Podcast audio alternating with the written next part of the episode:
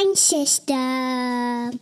I find you in the stores and moving are great and being in the design system is everywhere you go. Do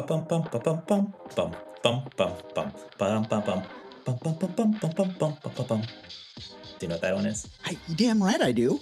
I mean, I am an old man. Of course I know what that is. It's uh yeah, my my kids don't, which is a crime. I guess that's on me. It's my fault. But yes, I know what that is. Yeah, now streaming on a service that uh, does not pay us, so we're not going to mention that. no, no free ticket, baby. no, you no, want to talk about your stuff? You no ad reads, baby.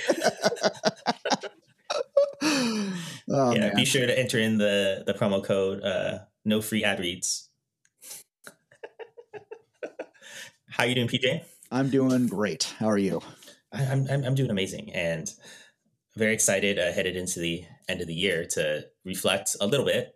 I, I'm hoping that maybe uh, by the time I finish editing this, it won't be Valentine's Day or something, you know. Here's hoping. Fingers Here's crossed, hoping. right? Um, but wanted to have a little discussion about uh, what we saw coming into uh, design systems practice this year, and then more so looking towards uh, the future and what we like to see. That sounds great. I would uh I'm excited about this conversation. Yeah, I think we when we last started talking about trends and patterns, we started talking about uh, the infamous acronym Allen Iverson. That one that one isn't going away, is it? Uh That one isn't going away, but I feel like maybe AI is being better understood now and more things than uh, LLM. Um, I think previously, uh, when we started talking about this, I think uh, it was before config, uh, and it was before uh, the idea of AI plugin helpers, like design helpers, to help you either uh, assist in creation of artifacts, uh, wizardry, wizardry of artifacts. Uh, but a lot of this was also focused on just like ChatGPT and that that sort of thing. In the course of this year, what have you seen as like good examples of how we can leverage AI? Uh, for design systems, I think that's still, I think that still remains to be seen. Um, I've been using it begrudgingly. I refuse to use it for any of my writing, Oh, that's good. Good on you. but I have been. Yeah, I just I can't I can't I can't cross that line personally. Um, I have been using it. I have this weird side project I'm working on my own, um, and I have used GPT to help me, you know, write some code. That I'm like, yeah, I could figure this out, but it's you know it's 1040 and I'm an old man and I'm tired. Can you just do it for me?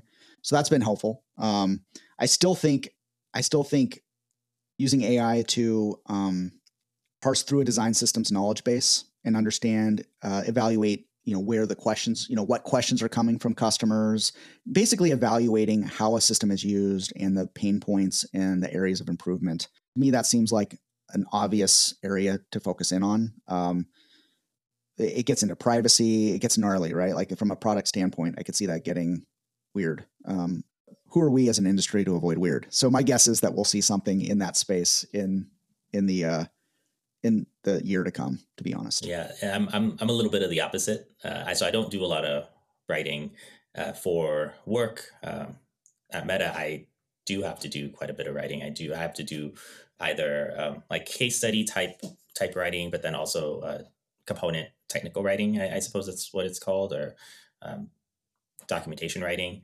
And I would love to be able to use GP something like GPT or our, internal version to help me write that. So my specific example that I would like to use is let's say I'm building a text input.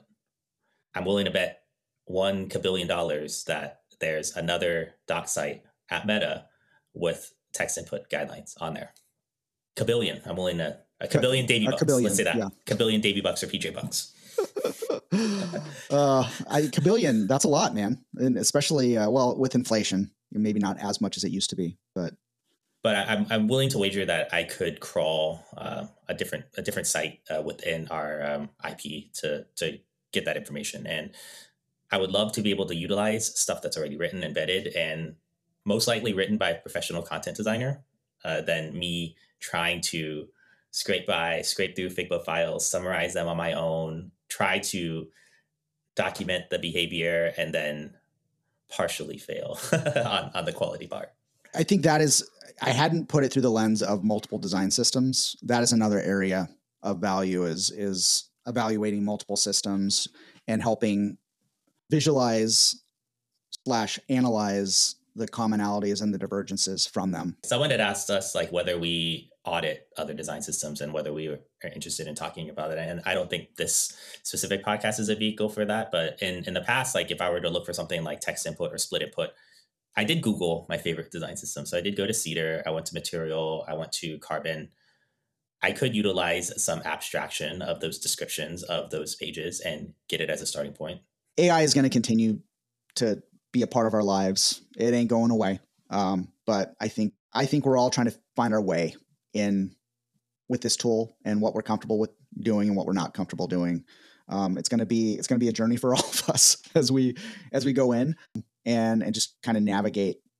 It's very much trying to figure out what the jobs to be done are. So I had thought, along with like the LLM related things, that uh, there's this whole talk just about building and crawling data, right? So I think there there's a little bit of a conflation with um, AI and machine learning.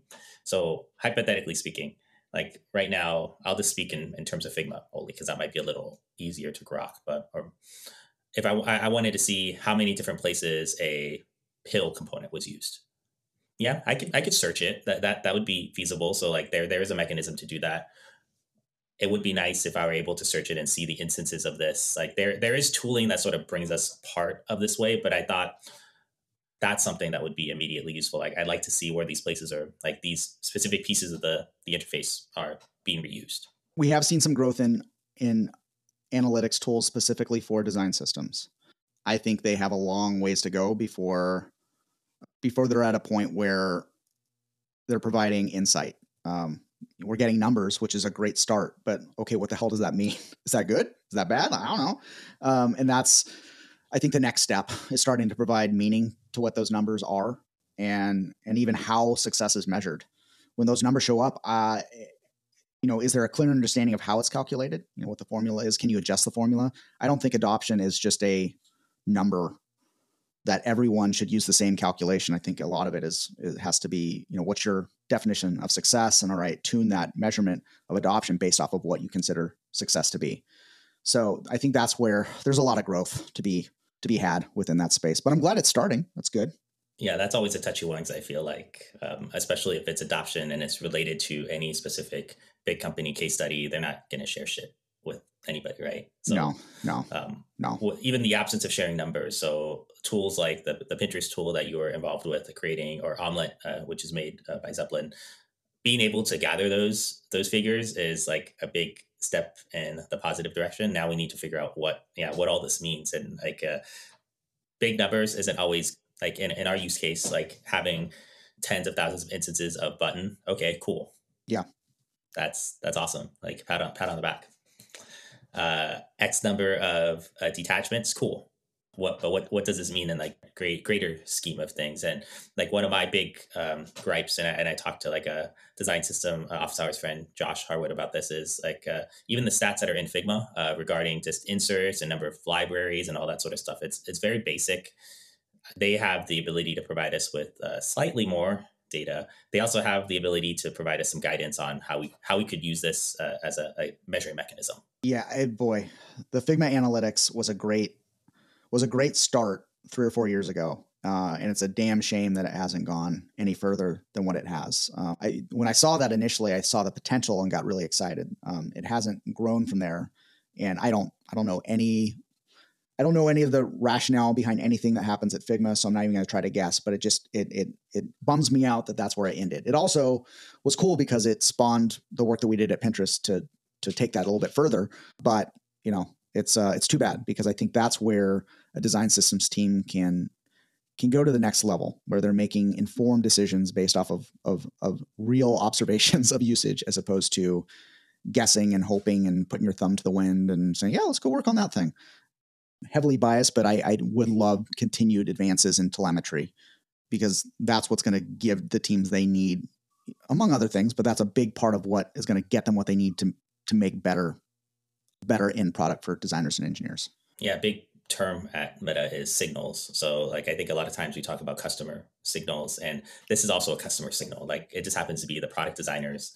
Uh, they're under a microscope whether they know it or not. And we're looking and we're trying to understand how all the shit's being used. And like a lot of times, unfortunately, it's used uh, improperly.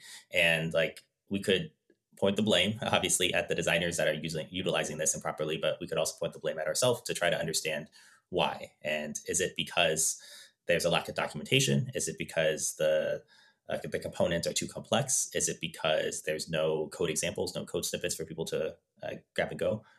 Could be all of the above. Mm-hmm. And and and to be just brutally frank, it don't matter uh, whose fault it is. Mm-hmm. It matters that ain't being used. Yeah. Um, excuses really don't cut it. Um, and it doesn't it doesn't matter what they should or should not do. Are they doing it or are they not doing it? And how how are you going to fix it?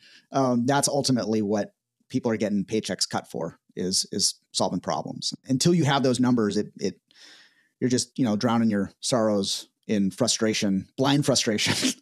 and so that's where these things begin to help. Because you can take a more targeted approach and, and start to hypothesize how you can solve the problem. Yeah, so that uh, this we're about at the halfway point, so we could switch to what we would like to see. I think we started to talk about what we would like to see in the future: measurement, more measurement, more adoption uh, based tooling. There's one sort of fuzzy area, like we, are digging into um, adoption based uh, and measurement based questions based on quant uh, but we don't have any sort of framework for uh, qualitative feedback and qualitative uh, numbers. So one thing that I, w- I would love, uh, I, I, doubt I'll be able to share, unfortunately, sitting where I am uh, with, with my company, specific frameworks for measuring qualitative feedback. So I could talk about the mechanisms that we use, but I can't share our, our data. Um, it'd be great to have a formalized approach on how we measure uh, usage. Um, from a qualitative standpoint. So we're utilizing the system usability scale. So I've been mm-hmm. surveying our designers for let's say about a year and a half. So in January, I'm going to survey them again. So I'll have two years worth of data under my belt. So I'll have two years worth of like the, the Figma usage data itself, but then I'll have um, qualitative data based on satisfaction of the, the components, complexity, whether the, the complexity number like gone up or gone down, uh, whether the integrations between uh, our components and our documentation and that relationship. And then I've just been gathering open feedback also for like the past year and a half, which has been like pretty pretty gold for us. It's funny because I I see so many barriers of entry for measuring design systems from a quantitative standpoint. I see no barriers of entry for qualitative understanding. it's, it's literally just like open up Slack, like randomly choose a person and ask them questions. You know, there's it's obviously it can be more mature than that. There can be surveys, there can be, you know, a, a cadence of asking questions, but but but even just starting like just hey, fella, gal, whomever, what do you think about the design system? What's working? What's not? Uh, it, and and just that, it's much more of a mental shift than like than a techno- technological problem. It's you know the notion of taking a customer driven approach and understanding the needs of people. There's nothing getting in the way. It's a very low tech, high value process that anyone can start today. Yeah, I see a future blog post about this that we could write. Like I, I've sort of delved more deeply into talking about all of this stuff, but maybe some of this stuff could be written, and then we could have uh, some discourse on LinkedIn. But it's yeah. as my son would ask, like, do do you like it? Is it your favorite? And and like you know, you can we can get in the weeds as to like the non the ways to not ask leading questions and all that gobbledygook. But I would still say I would still say asking that as like even in a poorly formed sentence is arguably better than not asking at all because at least then you can learn like okay i don't need to ask it that way but at least i've started the conversation to understand get input from other people the mechanisms that i've heard being used so system usability scale is a great one just to look at one or two specific feature areas or vectors. So if you wanted to look at your libraries or your documentation, there's more general customer satisfaction surveys that like I think like if you if you buy a car or if you uh, buy any sort of uh, uh, big ticket item, you're gonna probably go through one of those things. Like that's a little more tedious, and that sort of puts me back in the position where I'm thinking, oh, I don't know if I want to give ten minutes of my time to Toyota or whomever to give them that feedback. But there are a lot of times, like just thinking about um, mechanisms and feedback for for that. Like after you uh, get off of a customer service call, they usually have you do some sort of survey that's Likert scale, and I usually do those because I know that there's like some sort of incentive for the uh, operator that that's helping me. If you can build out a track record of whoever answers those questions gets gets a little, you know, you scratch my back, I scratch mine. Um, or boy, that was poorly worded. Uh, I scratch your back, you scratch mine. Uh, that's probably that's actually correct. I scratch my own back because why the hell not? Oh boy, um, that's where you know engagement starts to show up. Of like, look, if I take the time to fill out the survey and like this, you know, and I know that the team is going to fix this pain in my ass in the system, like it's worth it all of a sudden. And so, this is you know, it's such a simple thing, and it's not it's not rocket science. It it can be, you know, you can get a PhD in this sort of thing, but you you can also not and just ask some questions. Um, and get a better understanding for how to solve people's problems. I'll give a specific meta use case, knowing that someone from Design Tool may be listening. I'm going to make them listen to this at this timestamp. But for instance, like we have a support forum. I just found that we have analytics based on our support forum, so number of likes, number of comments, and the top folks on our team answered something like for for this year we've answered about like 160 questions. Wow. Like that's quite a bit, right? Like especially if you have a five or six person team.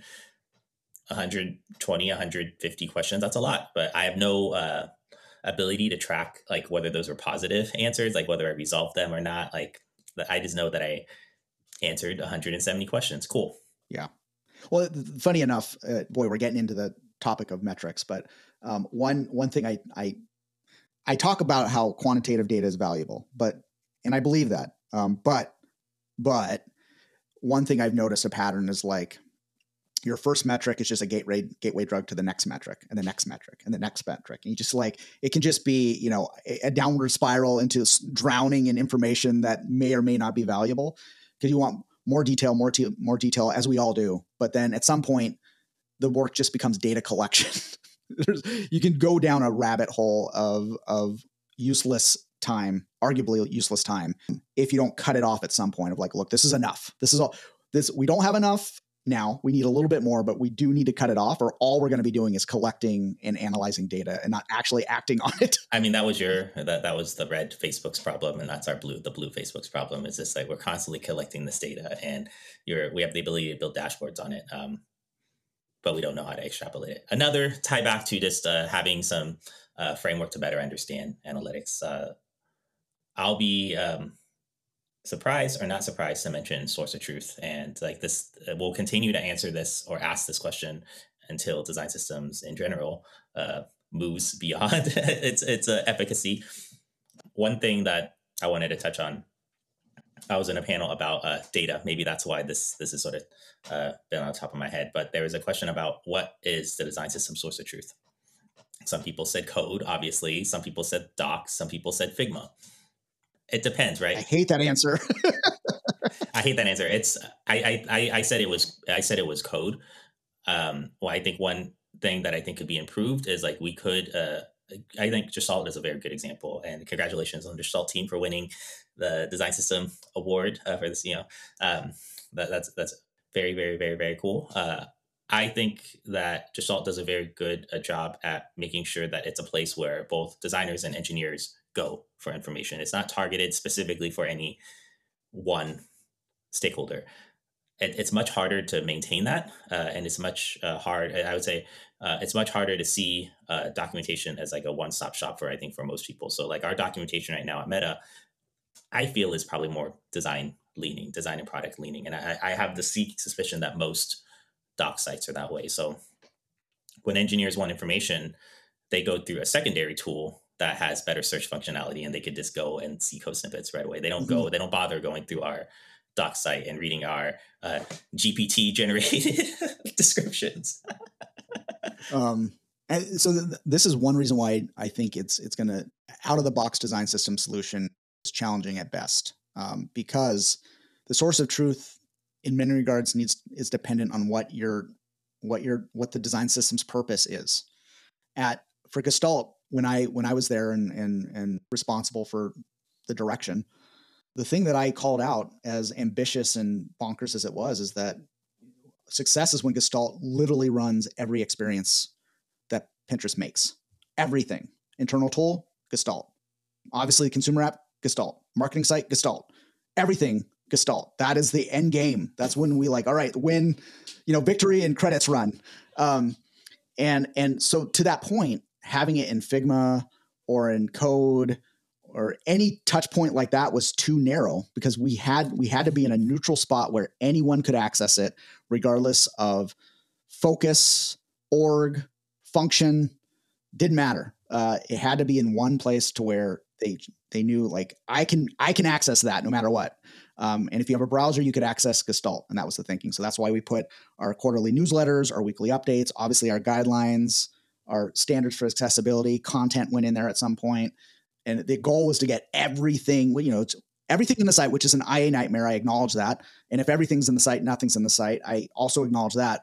But trying to find a way to, to put it in and organize it so that if you had a question about Gestalt, just go to the site that's it. Just go to the site. Nothing else matters. So that was that's my point of view on it, but that's because that was our goal for Gestalt. If it's not the goal to make everything, then maybe a website isn't necessary. Maybe it can be in Figma. I wouldn't necessarily do that, but who the hell am I? It might work for your company. Yeah, the, it depends. Also touches on like access to tooling, like like resourcing, that sort of thing. Like I was trying to explain that I didn't think Figma was the the source of truth. I did say that Figma is most likely what the most uh, amount of designers on Meta are going to interface with. I would say if there was some number on stats with uh, people viewing the component in Figma versus people viewing the docs site, I would say it's some number I probably don't even want to blur out. It's like some very low number and it would even diminish. It would, if someone saw it, it might give the wrong impression that it diminishes the value of the documentation, which is like not good. So, and you and I talked about this in the like in the past, like if trying to understand what the source of truth is, maybe we need to bring some of that from the doc site into into Figma. So then I started using the metaphor of um, the Figma is just our window into the source of truth. It's where we're working, right? But it's our window, and maybe engineering has a different window uh, that they they start with first, but then they it should still pull from some central location, which is the doc site. it's just so much easier. Uh, it is. It's so much easier. Yeah. Yeah. Um, yeah. So that's some, that's one I'm sure on our uh, 98th episode next year or years from now we'll uh, uh, talk about that. Um, this seems like it, the source of truth thing. This seems to keep coming up. Yeah, and it, probably will continue too because people are people, and the uh, we don't change. Um, and so that's this this is a psychological game by this i mean design systems is a psychological game more than anything just understanding human behavior and trying to work around its eccentricities to align groups and organizations. We're about to hit uh, almost a 30 minute point. We're going to try to do some slightly shorter episodes. It was great talking to you, PJ, and, uh, you know, understanding what the source of truth is, which is obviously me, right? I, obviously. obviously. It's the person who sings the Super Mario Brothers. Yeah. Jingle. I'm the, I'm the Michael Jordan of the podcast. I was going to say design systems. you, you, you heard it here first. David just said he's the Michael Jordan of design systems. Yeah. I'm sure there's a LeBron James of design systems or Steph Curry of design systems. You know, I don't even know how to extrapolate that. Um, that is a, a, another podcast episode for another time. I am the Malik Monk of design systems, so no one outside of probably the Sacramento or LA or Charlotte area or Kentucky would know who that is. Uh, yeah, you lost me. Uh, so I'm going to say yes. You, I will, I will support that 100. percent Yeah. Thank you so much, PJ. Thanks, man.